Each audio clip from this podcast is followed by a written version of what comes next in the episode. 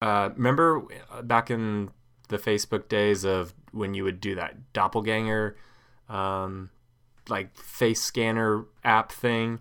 So everyone's Uh-huh. doing the museum portrait one. Yeah, Well, yeah, yeah. And everyone a couple years ago was the doppelganger. So I did that, and guess who I got? Who'd you get? Selma Blair. That's funny. So I've always had a, a an affinity for her. So I'm very excited that we got chose to do this. You movie. guys could look like siblings, maybe.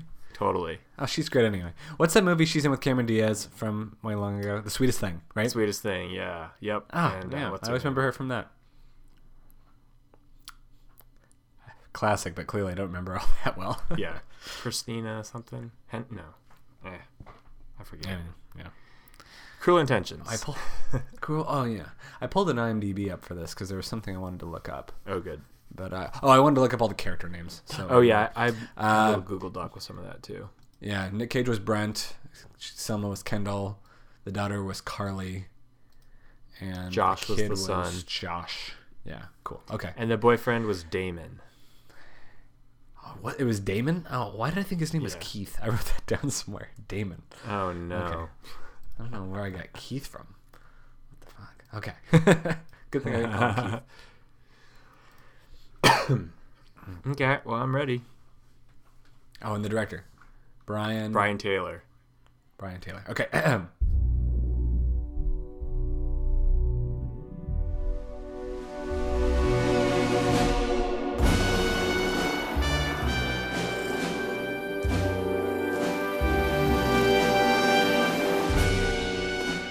Good evening, everybody, and welcome to This American Horror Story, the unofficial podcast about the FX hit show American Horror Story. Normally, Sometimes. My name is Tyler Moss, here with my co-host. Chris Husted. What's up, everyone?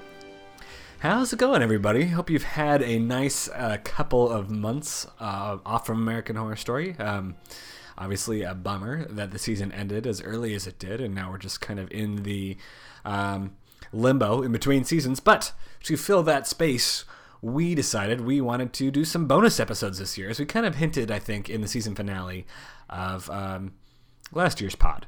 So this is the first of those. Uh, it might be a little bit rough in terms of structure because we're just kind of gonna go for it. But hey, we wanted to, dis- I mean, use this as a venue to talk about fun, hopefully fun horror movies that have a little bit of buzz right now. So we are doing our first of those. What movie are we doing today, Chris? Mom and Dad, the new dark comedy uh, starring Nick Cage and my doppelganger, Selma Blair, written and directed by Brian Taylor. That's right, Mom and Dad. You might have seen uh, clips of it here and there. You might have heard um, a early review of it, which is kind of what drew me to it, which called it um, Home Alone on Crack, I think. On Which was a- LSD? Or was it LSD? Acid. It was yes. Okay, that might have been it. Acid might have been it. Um, but as as you could see, that was a somewhat compelling premise to get us uh, interested. But before we dive into home, um, sorry, mom and dad. I was about to say Home Alone. Um, get some quick business out of the way. Even though it is the off season, as always, you can check us out on our Facebook page, facebook.com slash This American Horror Story, and you can email us um, in the off season as well at This American Horror Story at Gmail. And you know, if there's a horror movie that you are really excited for that's coming out, maybe shoot us what you um, shoot us the name of it or a preview or something, and we'll check it out. And who knows, maybe we'll we'll come back to it because this will be maybe a fun thing we do somewhat regularly. Um, but there was one thing I did want to talk about before we talk about this specific movie, and that is American Horror Story related. Chris. Yep. And that is the theme or a very vague idea of the theme has been released for next season. Right. Uh, that theme, as far as we know, is just the future. The future.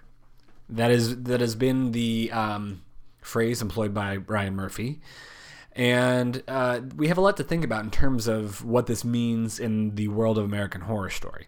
Obviously, this has become um, looking into the future has kind of become in vogue. Um, this not, I mean, there's different versions. Obviously, you have your dystopias and all that kind of stuff, but I'm thinking of it more, and I think you are too, in terms of specifically the other Netflix show, uh, Black Mirror, that looks specifically at kind of the way technology affects our modern life in kind of this near future, sci fi futuristic way. Um, so it's inevitable, I think, to wonder, you know, how American Horror Story is going to handle that topic. I mean, personally, I just want to make sure it's not some kind of knockoff of Black Mirror. What are your thoughts on it? Absolutely. Uh, Black Mirror is really good at what it does. And I think it's ambitious and a great idea for American Horror Story to kind of travel in that vein um, in the you know whether they go with the technology or something dystopian or whatever it might be it's a, it's an ambitious thing to do but if they try to do it in um, you know a similar way that Black Mirror has done it, I just really worry that it's going to look like a cheap knockoff or not be as successful because Black Mirror is I mean, even their like not as great episodes still have a compelling narrative or driven enough for uh, someone to engage for an hour and 20 minutes or an hour or hour and a half, whatever it might be. Absolutely. And the thing about Black Mirror 2 is it's even if there are big stars that make an appearance in it, it never seems to really be about those stars. Right. They're very much, you know, they might be not a cameo, but their role might be diminished in, you know, you know, it, for the greater good of the story, basically. Whereas I do feel like, you know, when we have so many stars packed into American Horror Story, there's a lot of time and, and kind of service paid toward those stars getting their shining moments.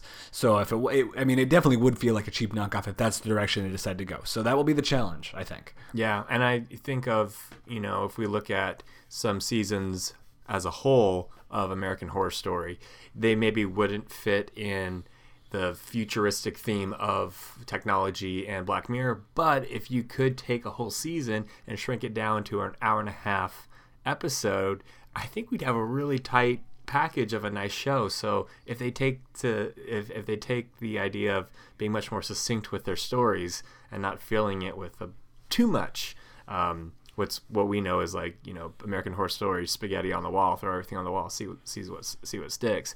Um, it could be a strong season.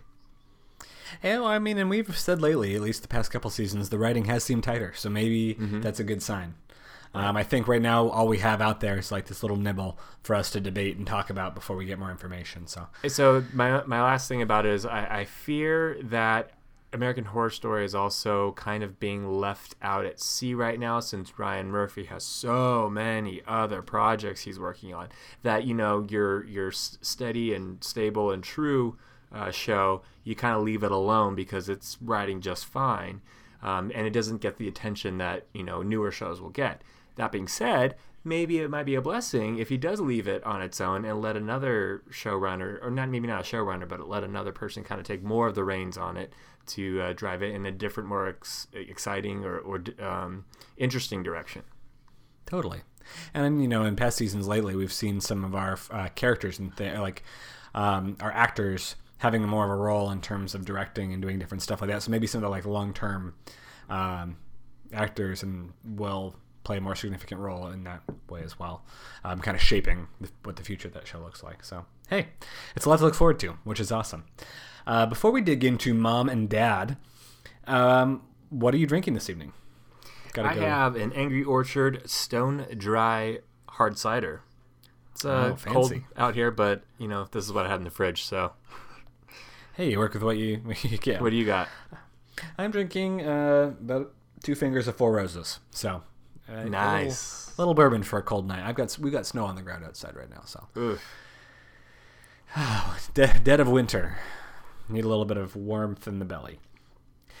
Now, let's talk about mom and dad. What I want to say to begin with is that Brian Taylor, the director, is best known for uh, the Crank movies, mm-hmm. Crank One and Crank Two, the Jason Statham franchise. I think that franchise might have ended at Crank Two. I someone I'm sure there's some huge fan of Crank out there who will be like, no, there's Crank Seven. But yeah, exactly. As far as I know, there's only two Cranks, and. Um, Ghost Rider. I think he directed the Ghost Rider that had Nick Cage in it in the first place, so we know where that connection came from.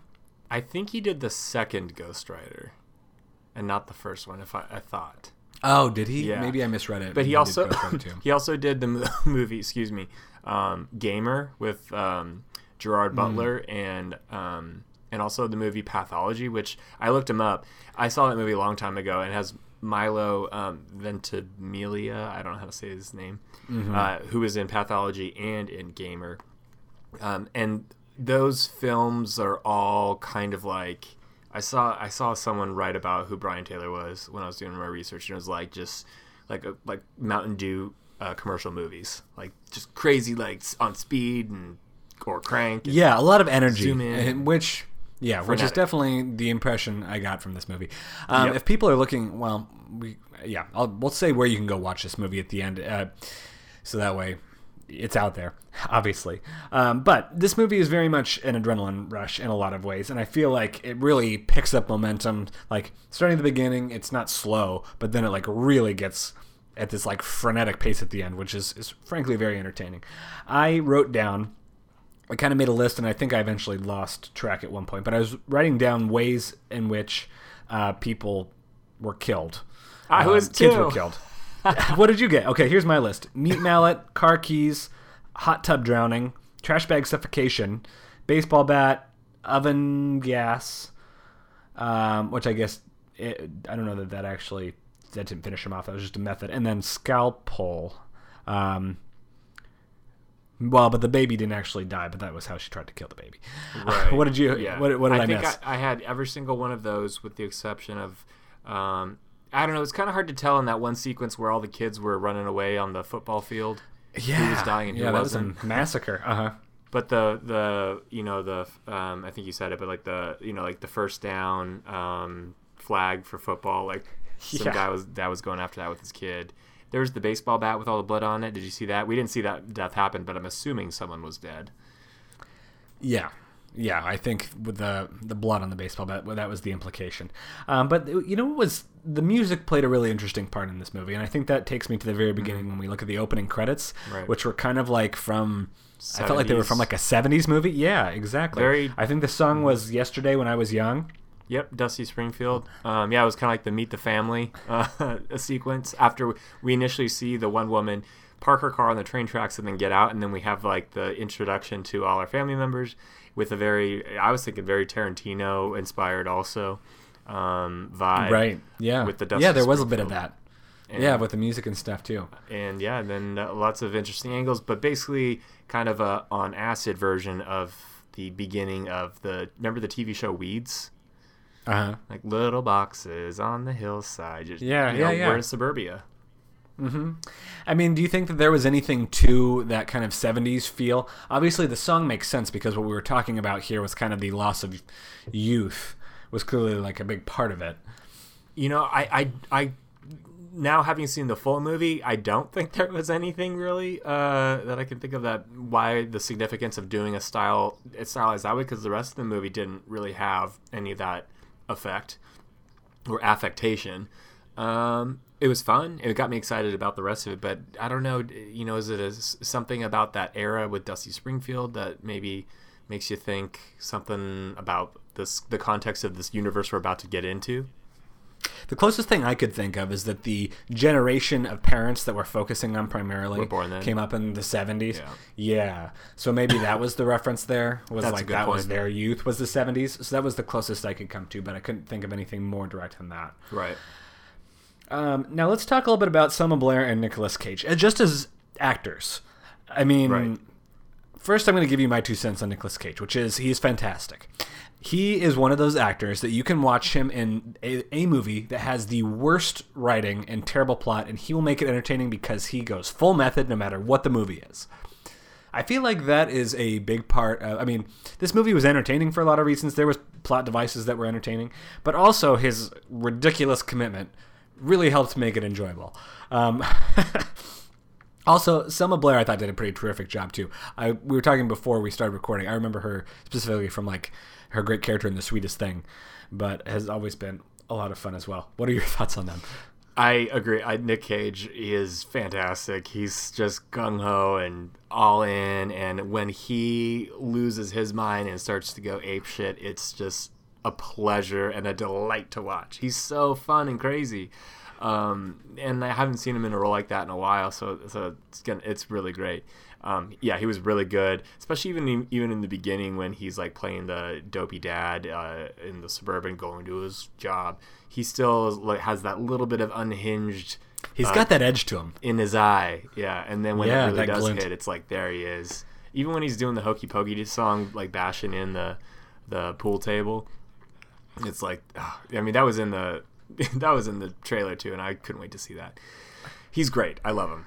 Um, and then Selma Blair, I thought she was really good. She she was really good in this. She's fun, and she has that type of character in most of her roles where it's kind of like a like she's annoyed or just not into everything going around in her world. Like eh, okay, um, she was in Legally Blonde too. She's she's the yeah. kind of, you know uppity East Coast uh, student there.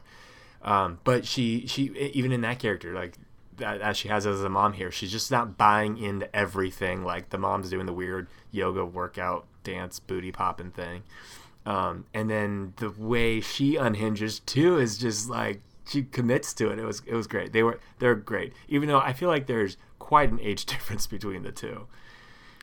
There is, but that seems to be the Hollywood case quite often as you get that older, well known actor who gets paired with a much younger woman, and it's like you're supposed to just kind of ignore that part. It's the King of Queens issue. I feel like the dopey. even though, even though though it we it was supposed to be our impression, it was supposed to be Selma Blair who was when he's doing donuts in the um, Firebird and is topless on top of him. That was supposed to be Kendall, right? I was gonna ask you that. I I thought that's a story he told uh, his son in that one flashback, but I didn't think that was her. I tried to look at her Mm, okay, so maybe- but I didn't. Maybe that was some other girl. Well, I don't think that it was her as an actress. I didn't know. if Oh, it was no, supposed definitely to be her as a character. Of yeah, yeah, yeah. Excuse me. Yeah. Uh, before we go on, did you ever see The Wicker Man, the the remake Yes, of The Wicker Man the, Nicolas the Cage? remake. I did. Yes, yeah, a long time. That is a that is a perfect example of one of those movies that is just like it was so terribly written, but Nicolas Cage was so ridiculous that it made it it entertaining. I fell into a bit of a rabbit hole on YouTube after watching this movie, watching Nicolas Cage freak out clips from different movies. there are some wonderful montages that I recommend everybody go check out. It's a lot of fun. You get you'll get lost for a while. There's a. No. I mean, that's a, a big reason why Andy Samberg ha- did that impersonation on SNL for so many years of Nick Cage. right. that was quite hilarious. You should go watch those too if you hadn't seen the Nick Cage impressions. Why am I not in this movie? Um, talking What- about what- the oh, go ahead. Oh, I was gonna say like the whole opening sequence with the family. Now that we've kind of covered, and the kids were fine. They were they did their job. Um, but like the beginning when they're all getting ready to go to work and school and stuff like that, for me it was like like Gilmore Girls style um, dialogue, where it's just boom, boom, boom, boom, was boom, snappy, boom, boom. yeah. I couldn't really keep up with too much, and it wasn't the greatest dialogue. um, but uh, it was lots of table setting for what was going to happen in this very short film. Um, like Hour and twenty minutes. You Right. can knock it out quick. we get the dynamic between each of the parents, the kids, you know, snotty teenage daughter, son who's young, and I don't know why he didn't go to school, but he, you know, playing with his toys, his crops everywhere. Dad's annoyed, not wanting to go to work, thinking about, you know, the topless woman Good old days. Yeah. And what's her face is uh, Kendall's going to yoga. They just, I don't know. We we get the quick, you know, snapshot of an everyday life. It seems very familiar to everyone, but we also get a little table setting of things to come, which is like uh, the grandparents are coming, so that's already in our mind. We know that's going to happen, and we're curious about what that means. Um, and we have the housekeeper with the with her daughter in the background, uh, just kind of working on breakfast or something like that. So boom, that's in my mind, I was like, all right, what's going to happen here? Since we all know the premise, and then we also hear about um, Kendall's sister who is pregnant and might pop at any moment. Like, all right, we're gonna have to t- let's see what happens with that one too. So real quickly in the beginning, we get the table setting for all the things that will unfold. Totally. And I think we even set the tone. Like there was a bit of a mood set too, when they're talking on the news about the um, mom who left the van on the train tracks, and then uh, the kid and Nicolas Cage kind of joke about it by, you know, running over a Lego with a monster truck and then squirting ketchup all over for the blood. Just like I felt, I felt like they did a good like setting of this was going to be a dark comedy where we're not Yep. going to be like really um, sentimental about kids dying. If you're a person who hates movies about kids dying, this is probably not the movie for you. Let's say that much. Um, I also, you enjoyed avoid how the Hunger Games and you should avoid Battle Royale. yeah, yeah, and I think we could probably go on. Um, the I enjoyed that whenever the kids were shitty or like something happened, there was like that moment where like the high pitch went off, Mm-hmm. and like I think Nicolas, what is would Nicolas Cage step on a truck or something like that, and he like had that moment where he like looks up and that Mm-hmm. It's like, oh, he's uh, gonna lose it. tone and, and I was curious about that. What's the trigger gonna be? You know, we see the static for the first woman, but you, you know, uh, I'm sure you were thinking this too, or what were you thinking? Like, what's the thing that's gonna set these people off? Well, we get a little bit of hint of that in the very opening scene where there's kind of like this this flickering static camera. Mm-hmm. Um, but I yeah, it wasn't clear right away whether that was the case. Later on, they talk about like neurotoxins in the air and stuff, so you're not really sure. But I think it becomes pretty evident as we keep watching that it's obviously triggered by the static on the TV for whatever reason. Um, the let's see the two things I wanted to also mention. Obviously, they have the housekeeper in the house. Now, this is one of those situations in which this didn't really add up in terms of uh, the rest of the story. Like, you know, Nicolas Cage talks about having left his really high-paying job for like uh, Something he makes I don't know a what he says. now. Yeah, like not having very much money, and we know Kendall's trying to go back to work and isn't able to, so their family's struggling for money. Yet somehow they have this housekeeper who stays at home all day and watches their kid instead of going to school. So a little bit of a something you kind of just shrug off with with some disbelief there. Um, and then the part where uh, Josh, the boy, finds the dead animal outside and puts it in the Firebird for whatever reason. Yeah, Um, it felt like a little bit of a Gremlins homage to me. Did you get that at all? I, I, Um, you know, I didn't because I was trying to figure out why he was doing that. Yeah, I, I didn't really understand why he was doing that. I thought maybe he had a fascination with dead things. I, it wasn't quite clear to me either. But he put it in Uh, the car and then he like fed it like Fruit Loops or something. Yeah, and it must have died, right? Like whatever it was didn't survive. It, there, there's a few flashback scenes that I just was very confused of. So yeah, I, I don't know. But why? What do you think? uh, What was going on? With, meaning with the Gremlins too. Oh, I, I just was looking for like kind of you know nods of the tips of the hat to other horror movies, and this seemed like where you kind of have the kid who has like the secret pet or whatever. I thought that was maybe gonna. I wrote that down as something I thought maybe was gonna have more significance than it ended up doing, but really it was just another demonstration of how the kids are shitty and piss off the parents when Yeah. Nicolas Cage, who covets this Firebird, has this dead animal smell in the back. Um, I felt like the thesis kind of of this movie took place in the classroom when the teacher gives the planned obsolescence lecture. Yeah, tell us about that. I mean, he's talking about the idea that electronics these days, like iPhones or computers or whatever, not being built to last. How, you know, something is given a certain span of time before um, it's meant to break down. So that way it's replaced by, you know, you have to go buy something new to replace it. And then he starts saying how that same kind of system can take place in nature.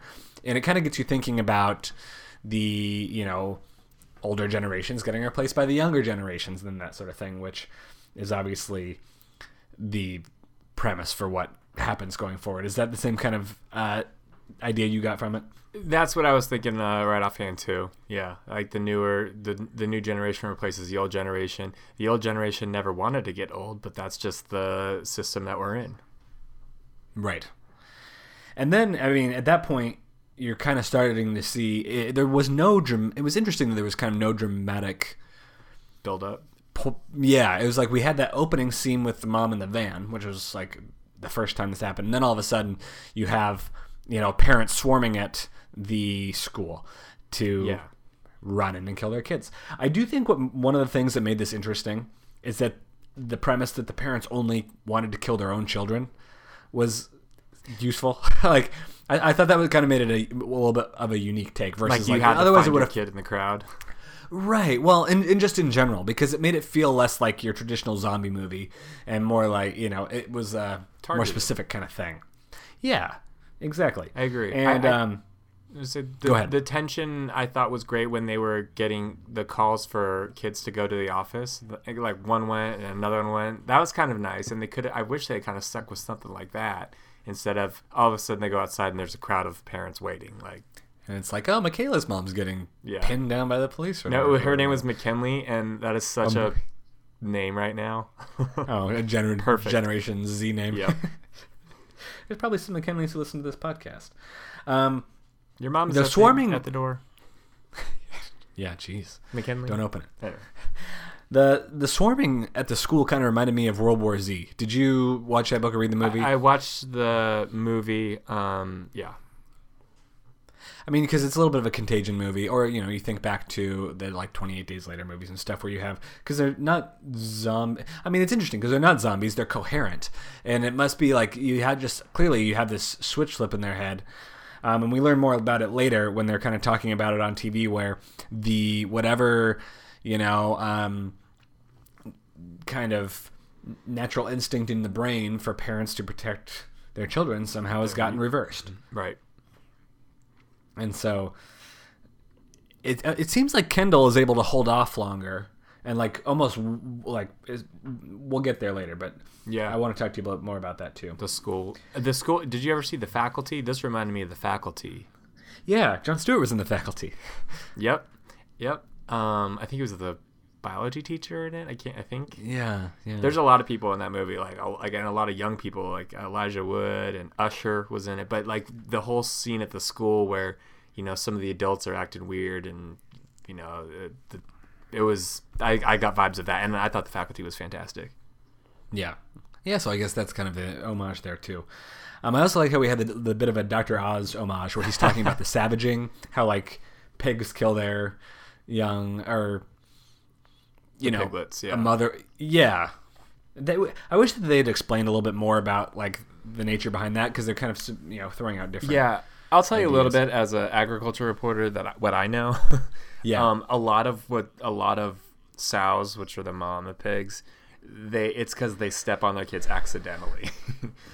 Oh, really? ne- I haven't really heard a lot, if anything, about them like charging and attacking their own piglets. Generally, they just like roll over onto them because they have like a lot of them. That's like Yeah. when you go to farms. They once they have the mama pigs, ha- they put them in these things that protect the piglets from, so they can the piglets can get to the nipples, but the but they won't get rolled onto. I mean, some inevitably still do, but Yeah. anyway. So that's what I knew about it, and I was like, I Interesting. I mean, I do feel like I've heard in the past about things. I don't know if it was like spiders. You know, spiders will sometimes eat their young or whatever. But I don't know if that is a urban legend then, or if that's a real thing. Um, I yeah, I mean there are animals that when they feel threatened or afraid, they will like kill their youth. I know their offspring. let's talk a little bit about um, Nick Cage's kind of a couple really great scenes we had before he co- goes nuts. Um, f- first of all, I thought it was obviously he's in this really depressed job, and apparently all he does is work at, work is like jerk off, uh, I guess. But I liked how I did. I did enjoy. porn.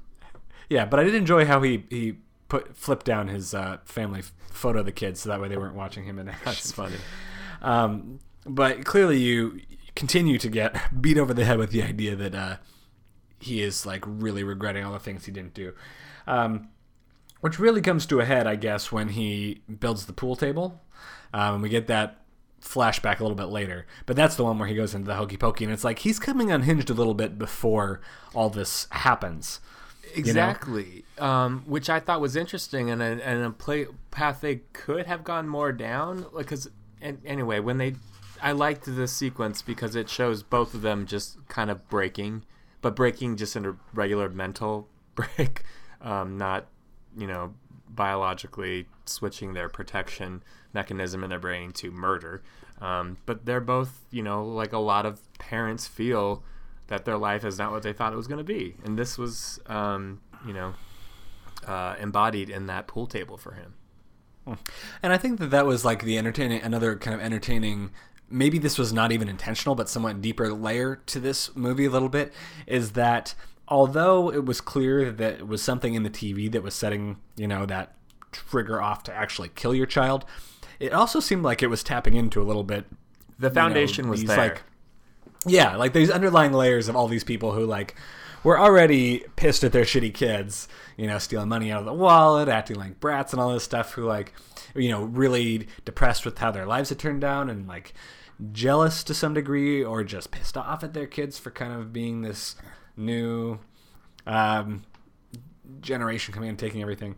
And so I, I kind of I appreciated that um, that kind of subtle hint that maybe this wasn't all completely something that was you know a, a mental switch like you said. I wish they had tapped into it a little bit more, to be honest. Like this was a great scene because you think that Kendall's just gonna like lay into him because that's the dynamic that they had earlier on.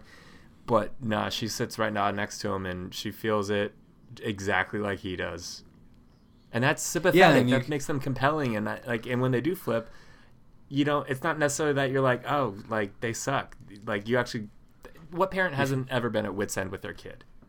Yeah, and well, and I think that they did a good job of making these kids seem really shitty too. Yeah. just like the brat, like the way when uh, Kendall and Carly, is that right, are driving to school and she's just being such a brat Mm-hmm. Such about everything. yeah. she sold like we see the flashback where she stole the money and then, yeah, she, she's the worst. So it's. I mean, yeah, I, th- I they said I agree. I wish that they would have even taken that a step further. Um, now let's for a minute talk. Okay, so then they, like things really obviously go crazy when uh, Nick Cage first gets back to the house and uh, just fucking crushes Damien. Damon. Damon, yeah. Damon's Damon, skull, poor man. guy. He's just a good guy. I mean, he he just his father fortunately was drunk and killed himself accidentally, but Ah, Damon was in this movie just to get the shit beat out of him over and I over know. again. He got the head slam. He got the bottle cut. and ace Uh, the he gets the- PSATs. And he aced the PSATs all before this, yeah. All before dinner. Got knocked off the stairs, gets a hang on God, the face. that kid. Oof. I did read when I was looking at like stuff about this. He went to Northwestern. Oh, really? Oh, The actor good for did, I Damon. can't remember his name. Yeah, I, I'm glad that he kept kind of coming back because I, f- I felt bad that maybe he was just a character in here that was like, Gonna be exp- Go- expelled. g- gonna um, like gonna be killed over and over. Yeah, and, or like w- come back to life to serve one function to like get them out of a tricky situation and then immediately die again. right. Total character, de- a, a device character. Yeah, that's exactly what I was afraid it was going to be. Um, now, obviously, Nick Cage comes back to the house, and I think that we see this latent anger come out in him immediately. Um, and you also, I mean, you'd seen it in some of the, I don't know. What did you think about the conversation on the TV with the guy? I mean, where they're talking to the guy about regretting anything that he's done. Do you remember this? Yeah, I I wasn't really understanding or following why they were going that direction. What, I mean, what were you taking away from it? I guess I what I was taking away from it is that like it's not like something was reversed once the kids were killed and they like realized something horrible they did. They didn't feel remorse for it afterward, and it wasn't like It a was switch that was just flipping what- back. They were supposed to do. Right, and like they were like, well, that was kind of deserved, and this is just the natural order of things now. Right. That's what I was kind of getting to. I just, yeah, like, I. This is one of my issues I do have with the movie. I think we were hit over the head a little too much with some like actual dialogue or um, repetitiveness of literal laying out what's being done and what's being said. Like you're underestimating your audience. We're smart. We we got it. Oh, it's not subtle. There's no one can say this movie was subtle. I don't think. I think you make a great point there. Um, and then in the meantime, while Nick Cage is going crazy back at home, uh, Kendall hasn't gone home yet. She was with the baby at the hospital and kind of sees all this take place when her sister Jeannie has the baby, and then immediately tries to murder the baby, which is like obviously We knew that was gonna happen. make- I mean, they laid it out early on. Like we were waiting for the scene.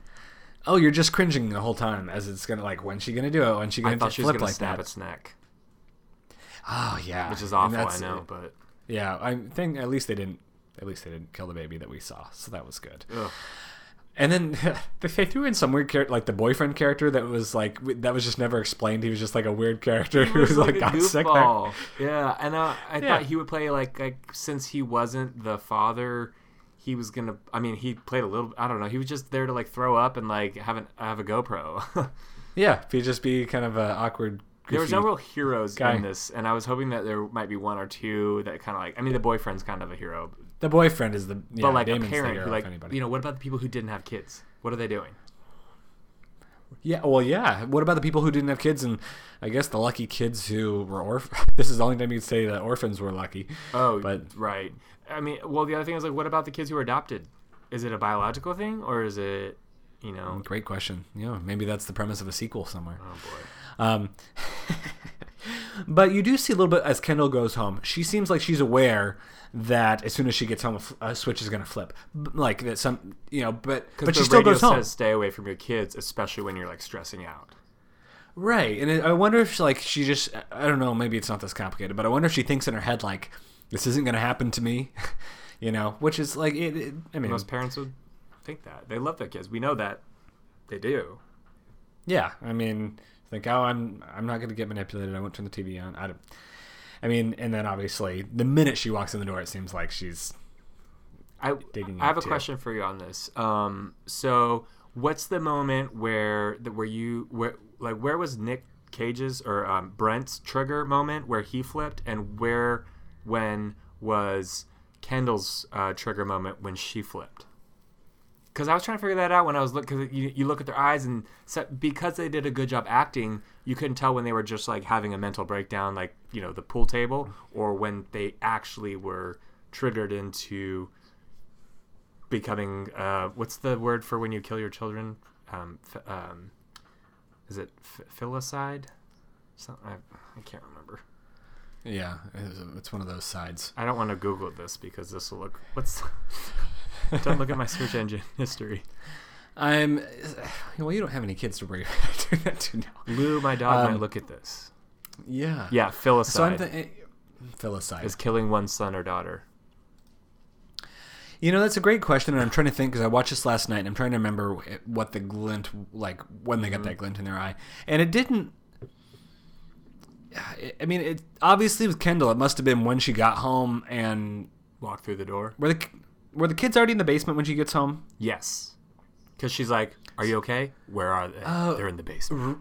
Right, but I mean, she it must have been almost immediately as she walked in the door then, because it doesn't even see. I mean, you kind of already get the feel by the time she goes and starts sweet talking them through the door that she's already been she's already flipped. So it's like it's almost like a like a pheromone thing or something. Where as soon as you get in proximity, that's what makes the Right. And we Switch. hear the high pitch, I think, when she's in the car looking at her house and the radio saying, Don't go near your children. I think we hear a high pitch then, which is sometimes not always the case, but and they maybe they've fought it off before, but maybe that was when she finally just Well, and it's worth noting that it's not like Kendall ran home when Right. she was at the hospital when the TV goes off and her sister freaks out. It's not like she's like, okay, now I need to go find my kids Right. and you know do something to them. So I guess that's the question with the parents that were at the school was were they just in proximity? Were they like waiting in you know the cars for the school day to end and then just all got out to swarm? Right. Um, like you said, maybe we're putting too much logic into this. It's not clear. But yeah, we probably that's, how, that's what we do. It's fun to discuss anyway. Um, okay, so we have the the basement scene. Obviously, goes on for a while. We Way see too long. Them try to sawzall into the basement, and then Josh had stole the midlife crisis pistol and shoot, shoots Kendall in the arm.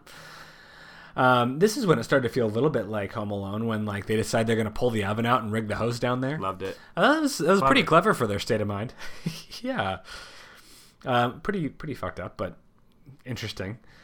Um, There was that Now- sequence with the tape and the holes in the knife when um, Carly's sitting at the top of the stairs and she pokes. She's trying to. She feels the duct tape or whatever, and then you see um, on the other side. That was a nice like split screen type thing they did for a few few uh, moments in there with um, Kendall with the knife. Like about like to stab through uh, Carly's finger, Where her it away the finger last second. yeah. No, that, I liked that. There, there's some tension there. Yeah, there was one of the a couple of those moments that like make you like cringe Yep. or shiver a little bit.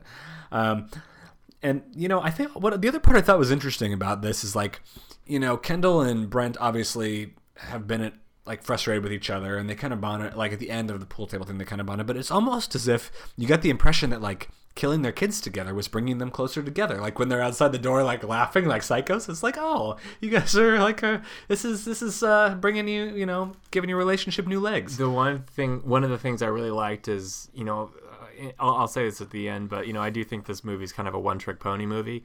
But Mm-hmm. um, I loved that the parents and the grandparents all kept their personalities in a way, so they Yeah. still like were themselves. They didn't just become like zombies that wanted to kill kid Mm-hmm. their kids. They like talked to each other still, which made it very fun and funny. Yeah, yeah, I do. I think that added the humor aspect for sure, and was a part of it.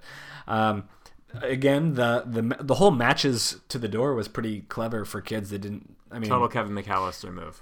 yeah, you get some of that Home Alone flair there. um, and they're crawling through the vents and all that stuff. And you know, Keith kind of comes through the day. Ah, when Keith got that hanger through the face, that was one of those scenes. Damon. you're like, oh God, or, so- or Keith. Where do I get the name Keith from? Damon. Damon. Yes, that was, and I thought that was a nod to Halloween when Jamie Lee Curtis is stuck in the closet toward the end, and Michael Myers is coming, and she's hiding in the closet and has a hanger. Yeah. Oh God, that was that's definitely what that was, and that was really gross. And then he just like Pulls out. gets whacked off the stairs. Yeah, love it. Uh, yeah. Um, the grandparents arriving was definitely like the fun twist that you said. It, you know, it was like the Chekhov's gun at the beginning of this Yep. movie. It's like, oh, the parents are coming, but we forget about it, and then they like ding dong, and then they remind us that they're back there. And it's, of course, it's fun then to realize that the parents aren't there to save the kids; they're there to kill their it. own children, which is great, like the whole new yeah, layer. what a great third act. Yeah, so that, I thought that was pretty clever. And like the scene is all so crazy in the car where like they're all one's trying to kill the other and the grandpa's stabbing the cage in the leg over and over again. It's this is the part this is like when you said like the movie kicked into the third gear here, it was when the parents arrived it seemed to be or the grandparents arrived was like that uh absolutely frantic adrenaline rush to the end. Absolutely, and they did a decent job of you know it was only Brent's parents, so they were only there to kill him, but they somehow like drummed up the narrative to make um, his mom fight uh, Kendall Kendall. it was, was it seemed see, to me that yeah it seemed to me that maybe if you if you tried to get in between and physically restrain They the will parent through from you. killing the child then they would yeah then they would exactly just like they go did with you. Damon.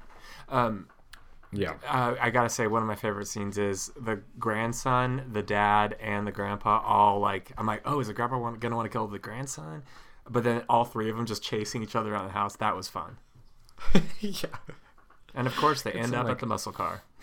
yes and uh, with the feet hanging out and getting back through the Oh, and then especially when the grandma gets like flung over the hitter and she gets flung over the top in slow motion. So great. That was it was all quite entertaining. Um, and yep, the grandparents are get killed, and of course, this movie ends abruptly. Um, this movie ends in the basement where we have like a Breaking Bad moment, where Keith and or, what, where's Keith?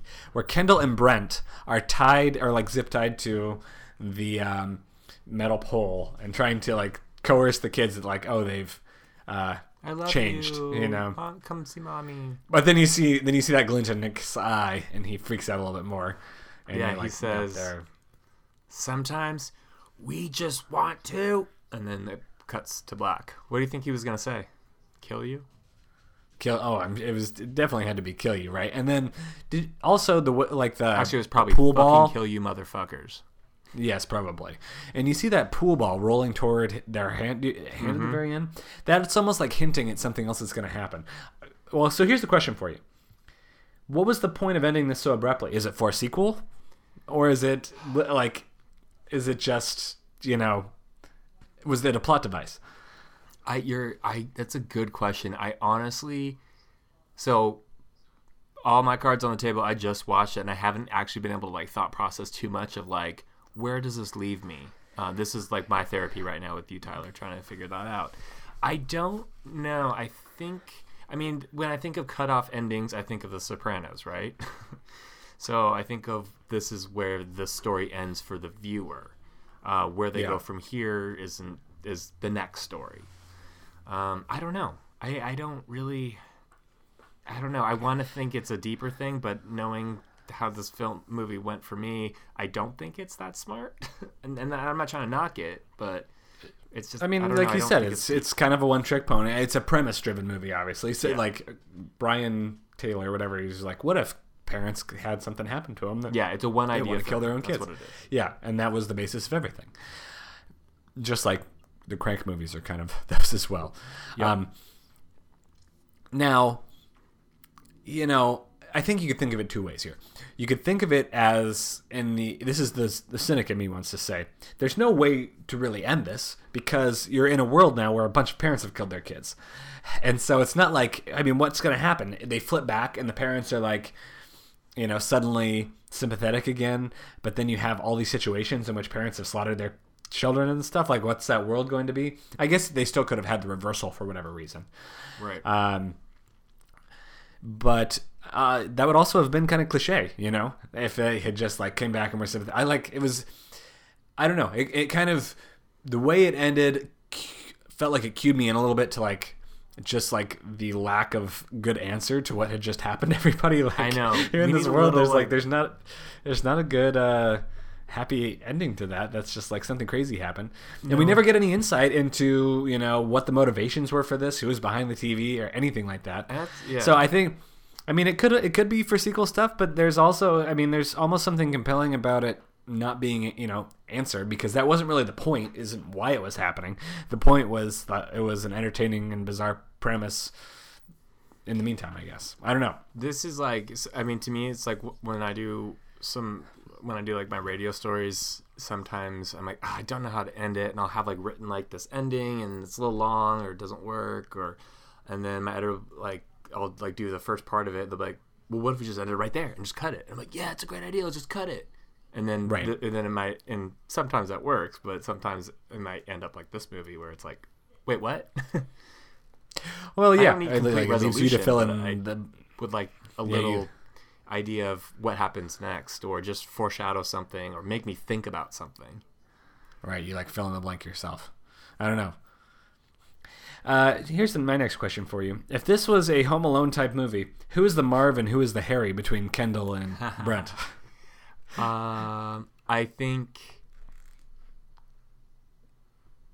oh gosh i'm thinking of different moments of when they both like acted the way they do marv definitely has to be nick cage Yeah, that's what I had. I had I had uh, uh, Selma Blair was my Joe Pesci, yep absolutely and uh, Nick Cage was my Daniel Stern.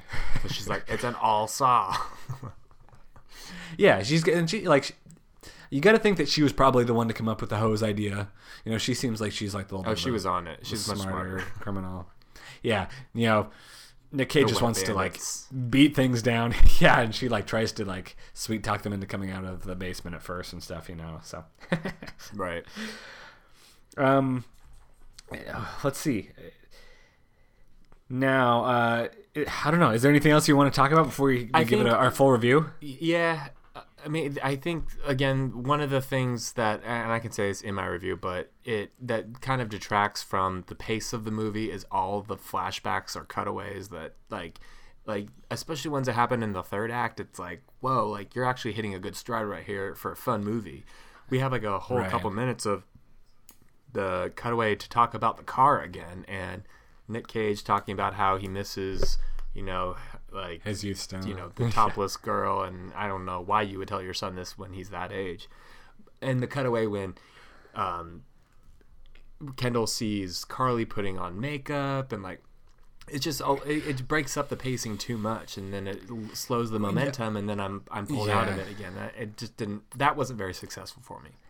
I felt like the purpose of it was to make you realize, like, oh, they had these sweet moments, and now they don't give a shit about them, and they're just killing their kids. And they're like, they had this all this backstory that you know, and here's more moments we didn't know about, but that doesn't matter anymore. And at that point, and to like got make it more dramatic, Yeah. exactly. I think that it, that could have either been cut or it could have been shoved into the second act instead of being put at the end here. Yeah, and I, I did agree with not, The the like by the by the time we did the flashback, talk about the car again, and he's like, "Don't you ever touch that car, or I'll kill you." I was like, "I I got it. I I got that you had a thing for the car like." 45 minutes ago. You don't have to Yeah. keep bringing me back to that. Yeah, way early on when you come out and you're envisioning go, doing Right. donuts and you look at your Nissan or whatever and are kind of bummed about It's it. It's funny. These are some of the issues that we sometimes have with um, American Horror Story. Also, like, like, like we got it. You don't need to keep telling us that. a little over the head. Yeah. And I mean, that tends to be in episodes like where that are a little bit more premise driven and are like there's like something specific fun that they're trying to do, but sometimes it gets a little bit out of right. that way. and it's one thing to like revisit some information for the viewer just so we remember something happened. That's one thing and that's that that we need that. But this was like you know 80 minutes and we didn't need to be reintroduced to the certain ideas or motivations so frequently and uh, then breaking up the pacing. Anyway i think that was all i really had though a lot enough middle-aged jokes we got it you want your life back. You you you wish you were younger, and you miss you you know you wish who you were was different. Things ended up differently, and yes, you became a cliche. So, all that said, how many hangers through the cheek? how many hangers through the cheek would you give this? This uh, Oh boy. Um, you know, I just, I've spent a little time right there at the end being negative, but it was very fun. And I actually, this is playing at the the independent uh, cinema uh, here in town, which I encourage if yours is, uh, if people have our listeners, if they have one of those in town that's playing this movie, go uh, support your brick and mortar uh, little independent movie uh, cinema. But I think I would have enjoyed it more in a crowd. But watching it on my yeah. TV at home, I still liked it a lot. Um, it wasn't a home run. Did I waste my time? No. Did I laugh? Was Nick Cage amazing? Yes, yes. Loved it. Um, so I would give it out of five. yeah, Is that what we're doing? five. I'm gonna go three point seven five hangers through the Solid, solid through the cheek. Uh, so I mean, you hit on a lot of this. Yeah, you hit a lot of the same things that I was thinking. I will say that there's a few things specifically that I think are really going for it. How quick, like how short the movie is, Love I it. think Yep. it really helps that it's a premise-driven movie because it, even though it is beaten over your head, it still hap- all of it happens so quickly, and it's kind of okay. Um, there's so many ridiculous moments that, like, just make it pretty consistently entertaining, despite the parts where it is slowed down a little bit by the flashbacks, and even the flashbacks kind of have like funny little moments in them. Um, but especially that final third when the grandparents arrive and like shit just absolutely is going crazy is, I mean, in Nick Cage is like at his wackiest is just pure entertainment. It's popcorn, but in the best way. I agree. Um, so no, I enjoyed it. I'm gonna give it. I'm gonna give it four. I'm gonna give it four. I'm glad you're doing that because I felt guilty not giving it four, but Yeah, yeah. No, it was it was it was a like man, if, if you only watched it for the ridiculous Nick Cage moments, that alone would be worth it, but there's more to it even. So I I kind of wish someone for Black Mirror had done this and it just had some technology because I feel like it would have been just a little bit better. I, I, I'm this not is, trying to it's knock kind of funny because we were just talking about that at the beginning. Yeah. Um, the other thing is talking about this movie and having it. You know, there's one great idea and they just kind of burn it out until they finally get to the grandparents, which is still the same idea, just makes it more fun. Um, the movie, and I've talked about this for in our podcast, This American Horror Story. Um, the movie Don't Breathe, which is like, oh, I have an idea. What if these people break into a house of a guy that's blind, but he has the house memorized and he tries to kill them all? That's that's the premise for Don't Breathe. But that movie Yeah. ac- actually like escalates. Like all of a sudden, something crazier happens, something bigger happens. They do a good job of ramping up the tension and the idea and growing it to make it like a whole like other movie toward the end. It's great. This could learn a little bit from that, I would say. For sure, for sure. I mean, it's not on like some crazy intellect. Like, you're not gonna look at this and be like, "Oh, this director is is pure genius," but he made it fun. But it was fun, absolutely. Yeah. Yeah. Anyway. So, so that's uh, I think that's comes out to seven and three quarters, which is pretty solid. I think that's on Rotten Tomatoes just had a seventy five percent, so we're, Oh, we're right pretty there. close to what they had. We should yeah. be like actual critics. yeah, seriously. Um, but yeah, so that's where we're at. Um, thank you guys for listening to our first bonus episode. It was fun. I think we'll we'll try to do more of these, and please uh, share your recommendations with us at facebook.com slash This American Horror Story and uh, at This American Horror Story at Gmail. Uh, Kris, where can people uh, keep on following you in this lovely frigid off season? Uh, Twitter and Instagram uh, at Kris Husted. Chris with a K. What about you, Tyler? You can check me out on uh, Twitter as well at TJMoss11. All right, guys, thanks so much for joining us, and uh, we I'm sure we'll be back soon. Happy huntings.